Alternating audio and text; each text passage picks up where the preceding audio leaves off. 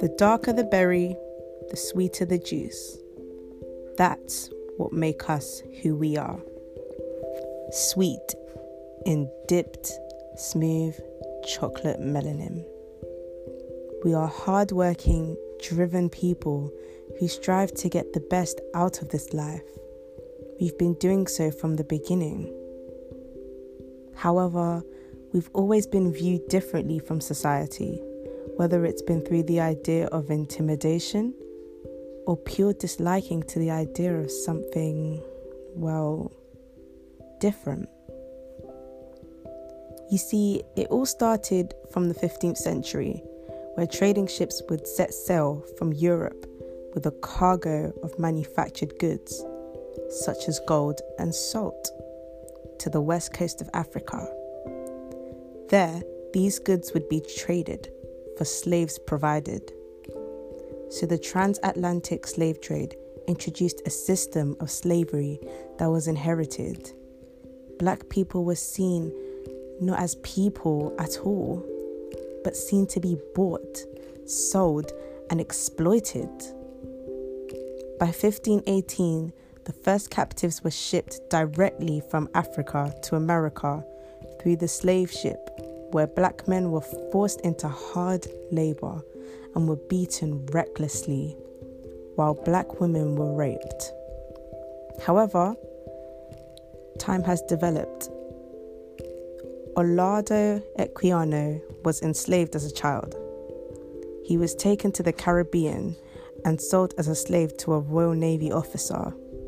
He was sold twice more, but purchased his freedom in 1766. He knew that one of the most powerful arguments against slavery was his own life story. So, he published his autobiography in 1789, entitled The Interesting Narrative of the Life of Olaudah Equiano. It became a bestseller. The book began with a petition addressed to Parliament and ended with his anti slavery letter to the Queen the tens of thousands of people who read his book or heard him speak started to see slavery through the eyes of a former enslaved African. It was a very important book that made a vital contribution to the abolitionists' cause. On September 22, 1862, President Abraham Lincoln made it official that slaves within any state shall be free. So you see, as time has gone past, slavery has improved. No one is selling black people for goods anymore. So things should be getting better. Right? Wrong. Things are still just as bad. Innocent black victims are being killed every day.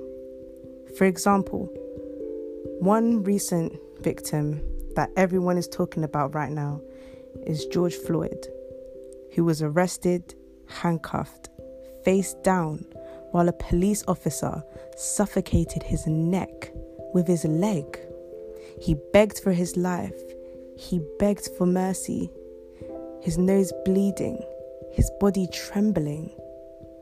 He lost control of his bladder, crying out so many times, I can't breathe while four police officers did nothing but watch until he died of asphyxiation. James Scurlock, who is another victim, was a 22 year old African American man who was killed by the white supremacist known as James Gardner. The police just announced that there will be no charges. Where's the justice in that? Where is the justice in black people anymore? How come our words is against theirs? Police brutality is the main issue right now when it comes to racism, which is a huge topic right now. Everybody is against racism. All these big companies speaking out against the cause. But there's so much more that we need to do. There are protests being done, some that are peaceful, some that are not so peaceful.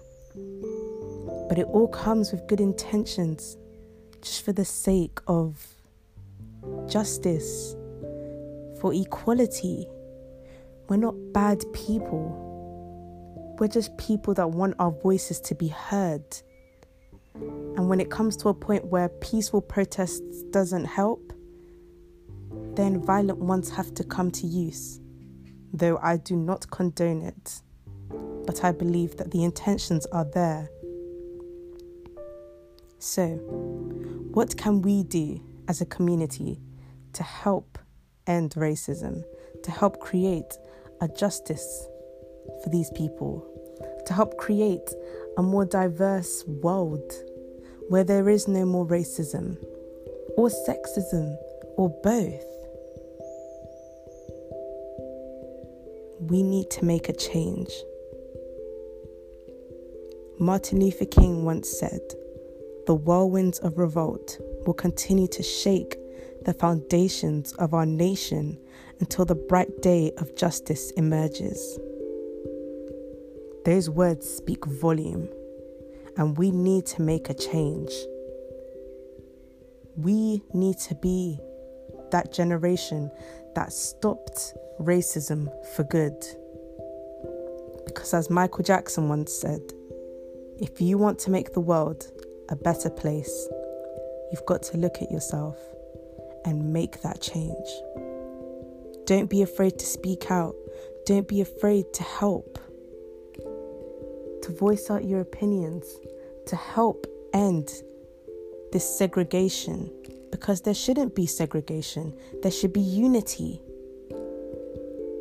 It shouldn't be blacks against the world. We should all be working together in harmony.